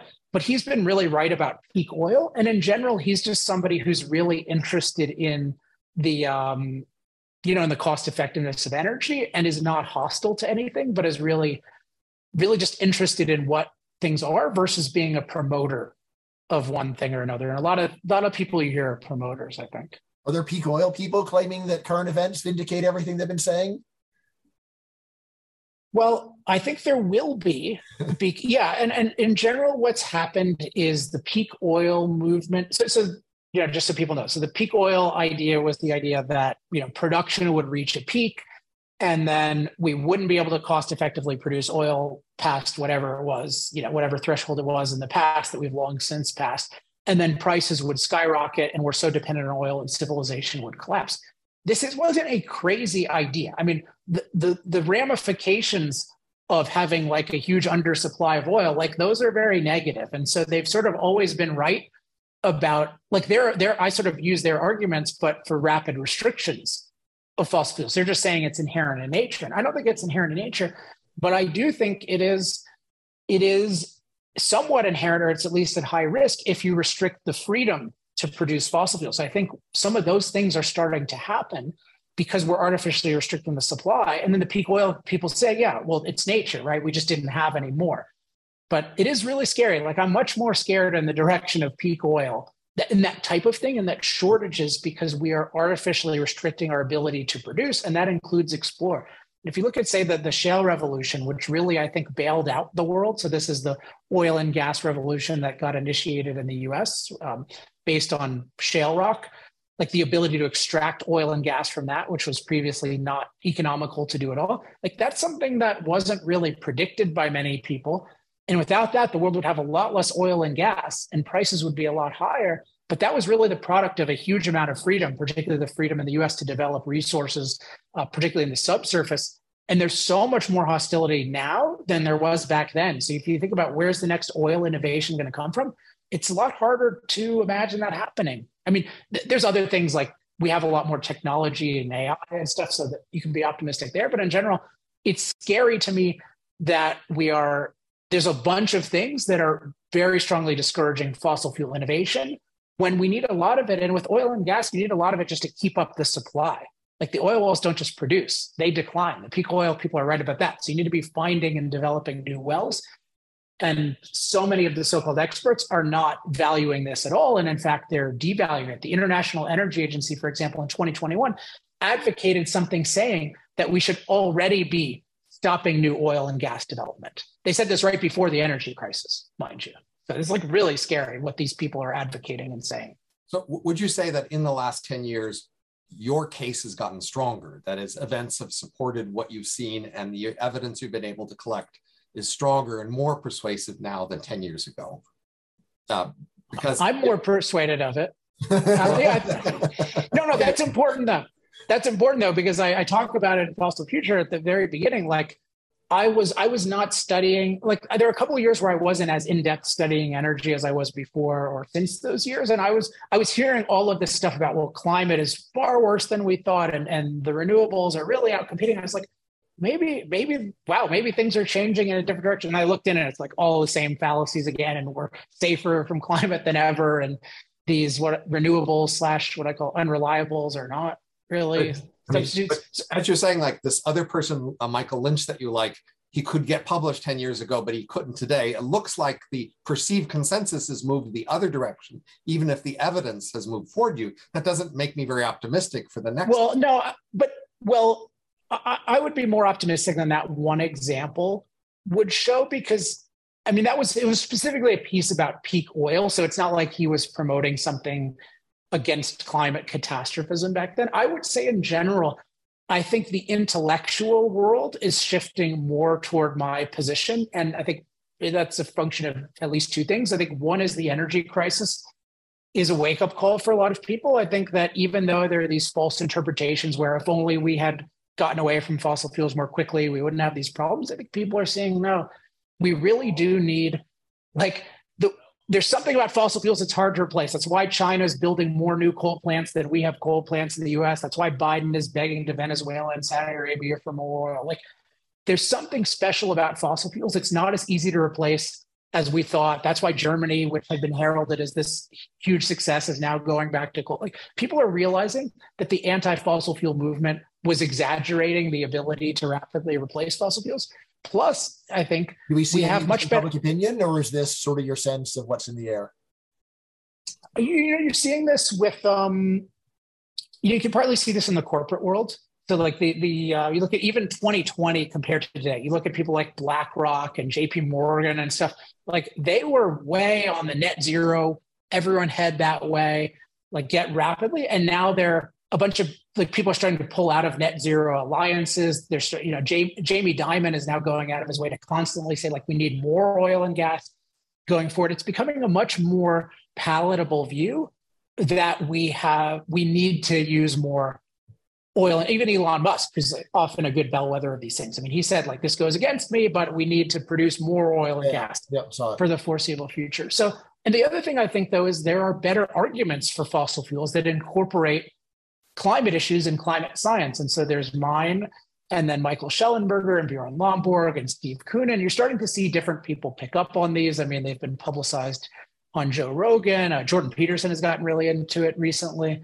So I think I think you're seeing that the arguments have improved, and then the, there's this moment where the establishment has lost some credibility because whenever you have a crisis, the establishment comes into question, and it's why a big to, to Robin's point earlier. I think this is the moment to really challenge the designated experts. And I'm doing that in, in various ways, but others who are interested should, should join in that because it, there, whoever gets implicated and vindicated during a crisis, that has huge implications for the future. And I think it's really important for the right people to get implicated and the right people to get vindicated. And I have a paper trail of being right, and they have a paper trail of being wrong. And so that it's important to expose that paper trail. All right. So I've got a statement I want to read, and I want you to grade it. Okay. okay. All right. So the thing that impressed me the most about Fossil Future is just how you ta- how you teach readers to think about not just particular fears about climate change, but about all fears. Because like the main thing that has made it hard for me to deal with this issue is it's a hydra. You just keep hearing about additional complaints about fossil fuels, and each one is like, am I going to go and spend a month going investigating what's going on here? like when I mean, like either I do and then I've given up a month of my life or I don't and then it's like who am I to speak about this given that I haven't even bothered to put in the effort to do it. So anyway, here is I'm going to state what I think I learned from Fossil Future and then I want you to tell me if I got it right. All right, so okay. here's the statement. All right, think of this as my answer to the Alex Epstein final exam and then you give me my grade. Okay. Okay. Then we'll compare it with Chat GPT. Yeah, yeah, yeah. Sorry. So saying humans will just adapt to climate change makes it sound like climate used to be fine. Humans messed it up, and our plan is a Hail Mary pass. Uh, figure out for the first time how to survive in a dangerous climate. Uh, the reality, though, is that climate was always extremely dangerous until recently, when we made it fine with economic growth powered by fossil fuels. And our plan is to meet climate change by fine tuning tried and true strategies. We can be confident this will work because to get where we are, we had to attain climate mastery, the ability to handle a wide range of climate dangers. All right, how did I do? I, would give it an A. All right. I think it's I think right, it's why, good. Why, I mean, I think it's you know, to uh, quote my kids, why not an A plus? well, I, I, think I get an A plus. Uh, I think Fossil Future is the A plus. Yeah, but uh, it, it's um, it, I think uh, what I would really emphasize about this, above all, maybe, is the the adapt makes it sound like climate used to be yeah. fine. and, and in general, the and we're doing it for that, the first time. It's like, oh, well, right, right. we screwed up a perfectly functioning system. What do we do? Adapt. Thanks. Right. The concept of adaptation is a it's a very broad concept. So you can use it as a broad concept, but you have to be very, very careful. And in part because it's a, it's a concept we apply to both humans and the other animals. And humans are very, very different in our ability to manipulate or transform nature than the other animals. So usually it's it's other animals have a background and then they make small changes to themselves or to like tiny parts of their environment to quote adapt. But we can transform the background in very substantial ways, in addition to making changes to ourselves and to our like smaller things that are more substantive. So you just take something like drought, like we can irrigate, particularly if we have a lot of energy. Like we can take water from where it is to a dry place and we can save millions of lives, whatever the cause of that drought. we know that millions of people used to die often in a given year due to drought. So you can't just think of it as, oh, what do we do if drought happens? So drought is constantly happening and we have this mastery ability. It's why it's really important to understand the history of climate, because once you see that we've dealt with this massive natural climate danger, then you think of it as okay, well, if the climate danger changes one way or another, we'll be able to master that. And what you really would be on the lookout for is a total difference in kind mm-hmm. in a change in the background. Uh, and that, and but then you see that's hard to because that's we adapted to an incredibly wide range. I mean, it'd be one thing if we had yeah. lived at the equator by by the river for a million years, and we and we said, well, we've adapted really well to this, but it like doesn't change that much. It's only one place on Earth. But, but really, like you know, I've got a friend who was just to the South Pole, and he survived. he came back perfectly fine. I mean, like like when you really realize that we, we haven't just adapted to a few things, we've adapted to an incredible range of things. That's where the strong optimism comes from. It's not like it has to be outside of a range that we've seen, but we've seen an incredible range. It's yeah, and it's that's why I think like mastery is is often the better yeah. concept, and, and it's it's kind of even if you're thinking of something. So so what I I talk about this in chapter nine. I think it's really important. Like the the plausible worries from climate changes, from global climate changes, are really about like a disruptive rate of change given your current investments. So you know you invested in this coastal infrastructure and then sea levels rise and like what's your mastery ability with that but even you need to recognize we have a lot of mastery ability of sea levels rising but it's really and if you think of it like globally it's really it's becoming a more tropical planet is really the quote unquote threat and you can think of hey are we becoming a more tropical planet in a way that's fast that will be very disruptive or is it going to be slower and less disruptive but the idea that we're going to make the planet unlivable for the most adaptable slash mastering species ever, that should be very implausible, I think. So I think a, lot of a related feeling that people have that sacred, that nature is sacred, is that we shouldn't play God. right. Yes. And so they have the sense that, you know, there's this large world and we should just be having a small impact because otherwise we're playing God, right? God yeah. has a big impact. We should have a small impact. So I think that feeds into sort of when people show like some parameter space and said, well, we've been wandering in this part of the parameter space, but now we're drifting out of the range we've been in. So if they CO2 levels or ocean pH levels or you know other sorts of parameters, and that that's often very persuasive to many scientists to say we are moving out of a familiar range of parameters and we are doing that playing God basically. And, and they, they combine these two uncertainty, you know, the fear of just being out of the parameter you're familiar with and the fear that like hmm. we are playing God now, we are having a global impact, and who are we to do that? I, mean, so you, the challenge then is to say, well, you know, this place outside of the parameter space isn't that different from in. We've already shown a great ability to adapt to a lot of different parameter spaces. That's the counter argument you have to bring up, but if you just focus on the particular parameter of pH or CO2 or something, then then people seem to have this persuasive thing. Look, we're we're having an unprecedented, you know, movement out of a familiar parameter space. Yeah, well, before we get into the parameter space, it's just you always need to be coupling. Like the more you view the planet as wild potential versus this delicate nurture, including how naturally dangerous it is and how naturally deficient it is, like your fear is all about not like human beings not having this incredible mastery ability because you know that if we lack that mastery ability or lose that mastery ability, like it's terrifying. And in particular, if you recognize, well, it's all artificially supported by fossil fuels today, and we have 8 billion people. Like 500 million people couldn't exist well without renewability. 8, 8 billion people, like we, it's a totally quote unquote artificial, unnatural thing. So, like, point number one is people need to be afraid. They need to recognize how bad unimpacted nature is, how much we've impacted it, and how much how much benefit we derive from impacting it at this moment.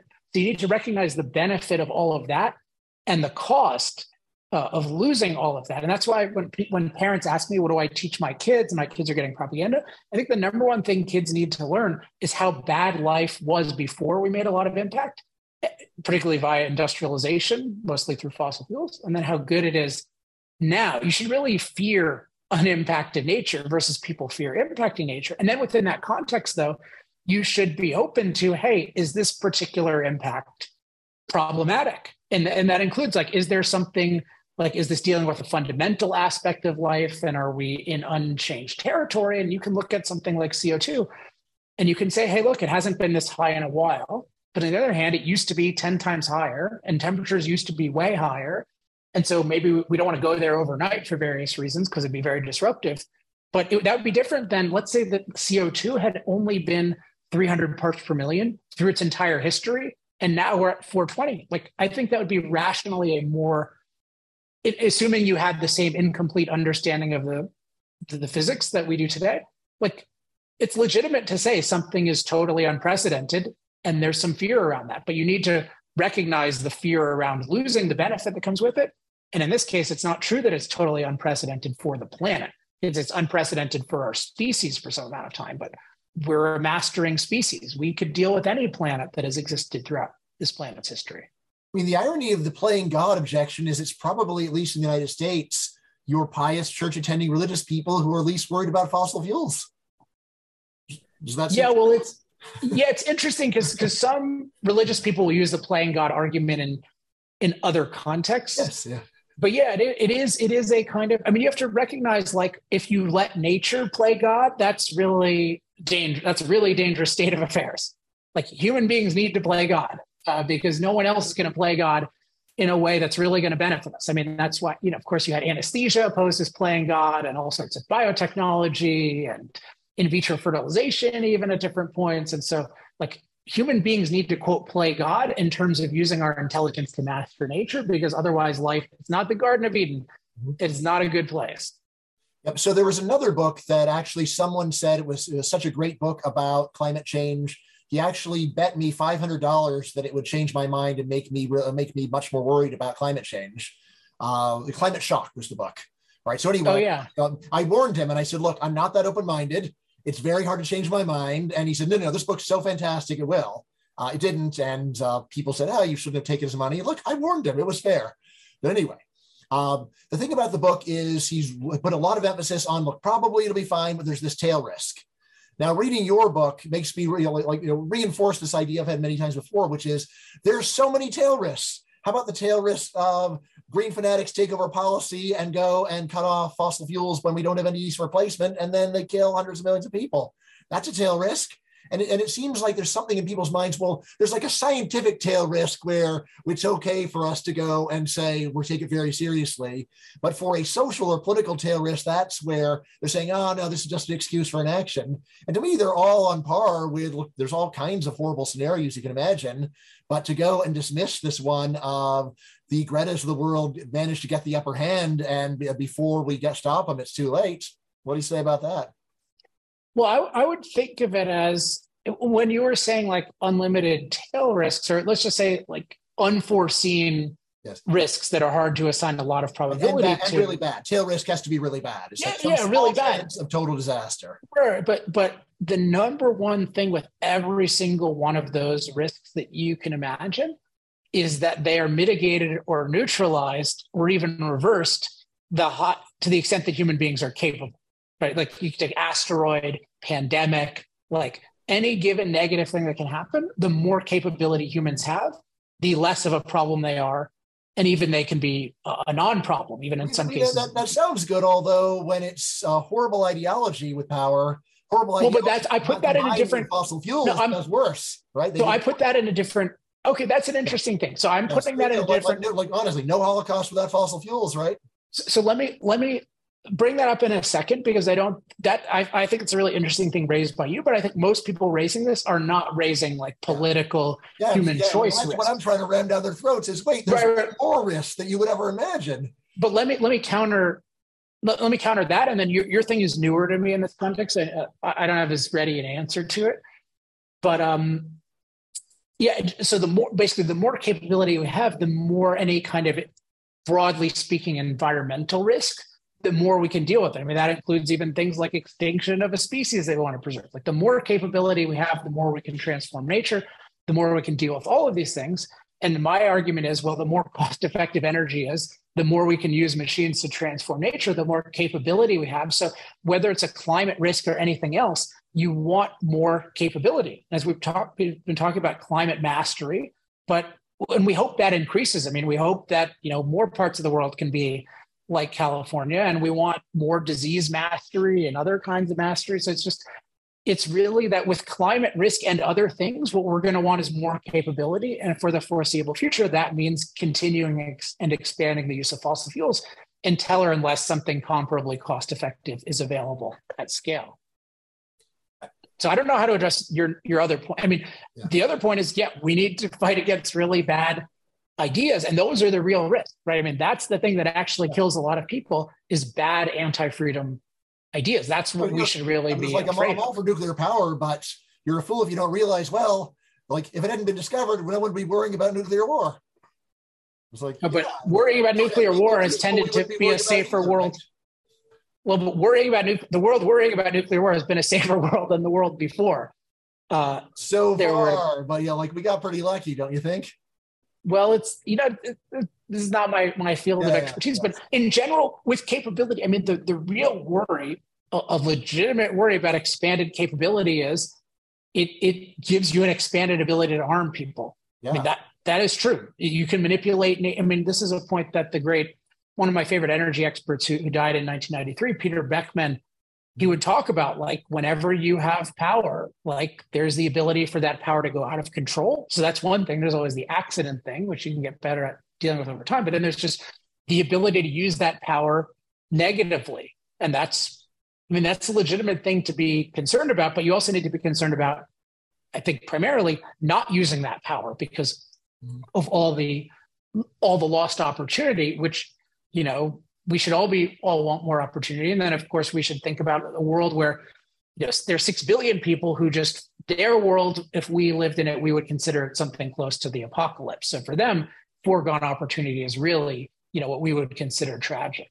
Mm-hmm. So we're, we're running out of time, but I just wanted to make a last comment about the concept of mastery. So when you think of yourself having the mastery, it's empowering and it feels good and, and, and safe if you think of, say, some hostile power having mastery, governments say, they might be worried mm-hmm. about how much power or mastery they have. And I also think there's a conflict between things being somewhat sacred and having mastery over them. If you think of other sacred things like art or love or friendship, and you say, well, you know, we're going to solve love because we're going to have mastery over it. we're going to have mastery over God. Or, you know, again, there's it's it's somewhat awkward to you have to have a certain sort of a, a sort of an arrogance, really, or a confidence where you say, I am the master of my fate and we rule the world and we make our choices. And yes, all the important things we want mastery over. It, it takes a certain sort of hubris, really, to to be which I'm going to endorse, but you can see how many people are uncomfortable with it, which pro, is pro hubris, right? But but it is a, a, perceived hubris when you take you know, think of social media. We're going to solve social media by having mastery over it.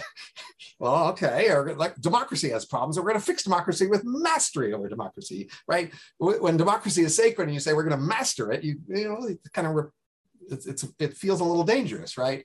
And I think people, do you have a better? I'm curious. Do you have a better term? I'm open to. I, I can see some of those issues. I, I'm curious if you have a better term when we're talking about say climate, right? Uh, wisdom, perhaps we will we will be wiser regarding such things, and I think it's less objectionable to be wise regarding important things. And mature. Yeah, and but that sounds like someone capable. yeah, that wisdom thing sounds like someone who's going to screw us, Robin. okay, but mastery is a little stronger too. It sounds like someone who's going to take away my air conditioner. I don't, yeah, like I don't have a good answer here, but I, I, want to point out like there, there is a set of like conflicts in the, in the emotional resonance of these things to, to be thinking. About. In general, I think one thing that's emerging, at least to me from your comments, Robin, is it's this is something I've thought about. Is just like pro-human environmental philosophy is not fully developed. And I, I, like there's often where i don't feel like we i've tried to improve the concepts but i don't always feel like we they're they're quite all developed yet for how to do that. Uh, so hopefully in the next 10 years i'll work them all out but there there's because you really want to capture you know it's not about believing in sacred things or compromising with people but it's just about really capturing what is a, a humanistic way of, of viewing Earth, uh, you know, as a human environment. And so, how do you like? How do you really enjoy the most beautiful Framing parts of it? How do you enjoy? You're getting a lot of people going on the anti-human side.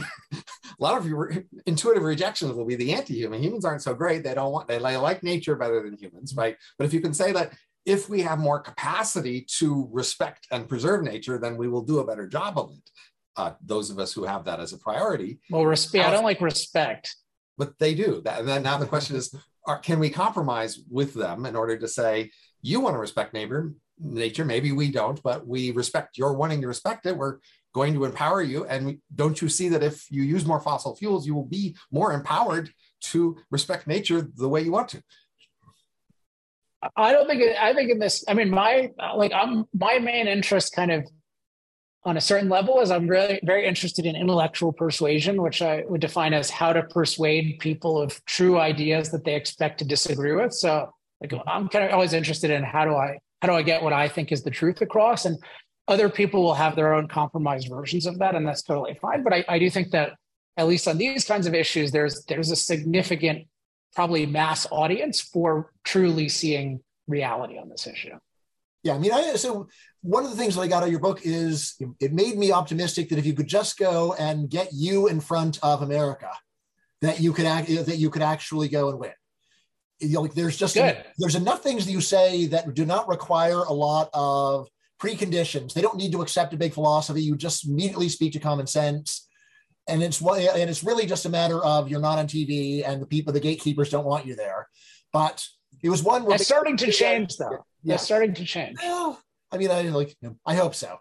Uh, but- I mean, it is, if you look at so part of you know, like, I mean, I, I have the data on myself at least. Yeah, yeah, yeah. And I just you, like you could you, you look, we can multiply Alex by tenfold, and it still is a drop in the bucket compared to all the stuff that's happening, and that's the problem. I don't, I don't know about that. I mean, it, is it really though? Because if you start to I mean, influence. Like, look, I, I, wish it was otherwise, but if you do like the minutes of time that environmentalists are getting on TV versus the minutes of time you're getting on TV on major networks, not just TV in yeah. high school classrooms. Yes, yes. I mean, you know, education is the most day. You know, the, the education is the most pessimistic thing. I mean, this is part of why I'm very, you know, like me being on TV is something I think is useful but my main focus is on, is creating resources that are really easy to share. So fossil future is the most extensive but i also have this website energytalkingpoints.com and there's a newsletter people can subscribe to. And one of the goals of that is just to give everyone free access to the best most concise ways of explaining any issues. If you go to energytalkingpoints.com you can search almost any issue and i think you can see something really persuasive. So i'm it's a common it's like really it's it's it's me spreading the tools to a lot of other people. And that's partially why, like, I just sent Bryan a bunch of books to give to people at GMU, and I love sending people signed books. And and you know, I I do think the resources are good enough where if enough smart people get their hands on them, it'll make a it'll make a real difference. All right, we're almost we're practically out of time. We're going down to the wire, but I got one last fun question, and then we'll let you sign off however you want. Right. Uh, okay. Uh, so I've gone around proselytizing, trying to get people that would not normally read your book to read your book, especially if they know a lot of natural science. And a reaction that I got from some of them is they say, look, I would gladly read nuclear future, but I'm not going to read fossil future. Right. What would you say to change their minds? I mean, if that's their view, they really need to read Fossil Future. No, I'm taking that to you, not to them. That wouldn't change. It's a catch twenty two. Like, like you know, you know, look, this person is not your typical critic, right? The person who says, I'd love to read Nuclear Future, I'm not going to read Fossil Future, this is not the main person that you argue against the book.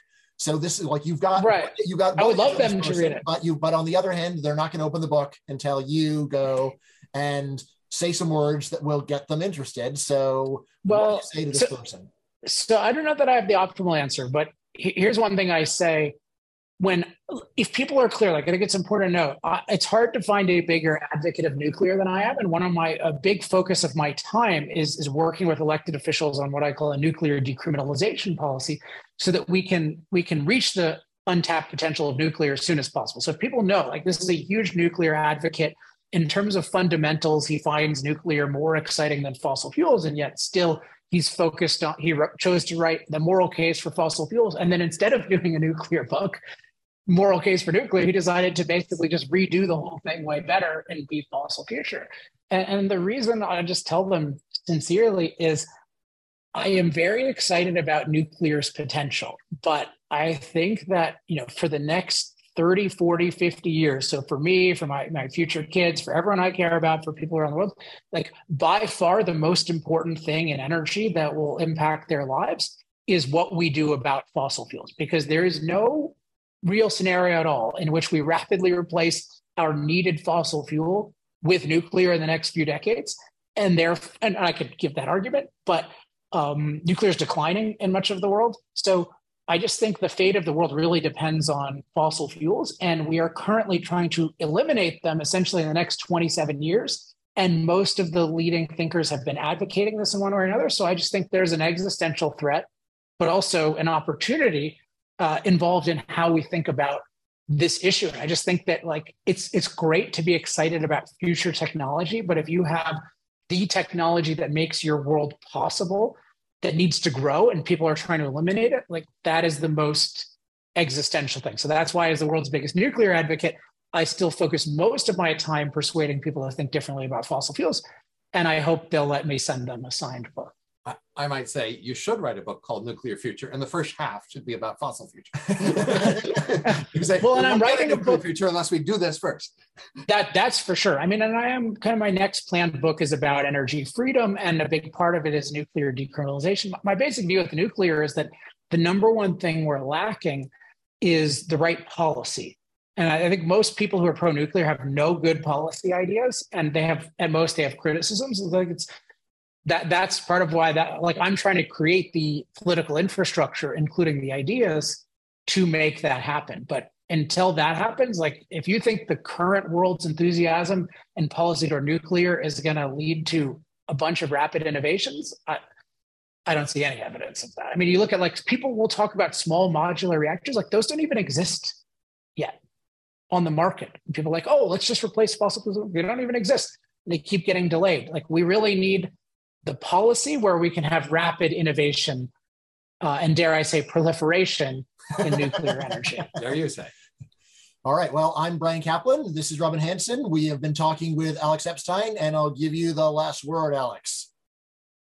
Well, I just say uh, thanks to both of you. Uh, maybe especially thanks to Bryan, just because he's been so public about this. I mean, he took the time to read my first major book, The Moral Case for Fossil Fuels, and give his honest opinion, which was fortunately very positive. And then he did it again for fossil future, even though he thought it would basically be the same as the moral case for fossil fuels. And like so, I said, I have a terrible say, habit of underestimating you, Alex. I have no excuse. Sorry.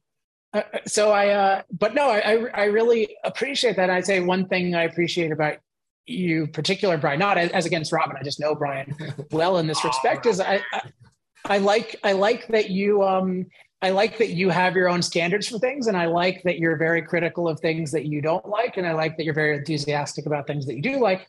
And I'm happy that you liked Fossil Future, and I hope that reader that viewers check it out. But at the very least, check out my website energytalkingpoints.com because that you'll get distilled versions of everything. And I think that more than anything is the thing I'm trying to create to create an army of me uh, who can spread the truth about this and make the world a lot better as a result. So that's it. Thank you. Thanks a lot, Alex. All right, signing off.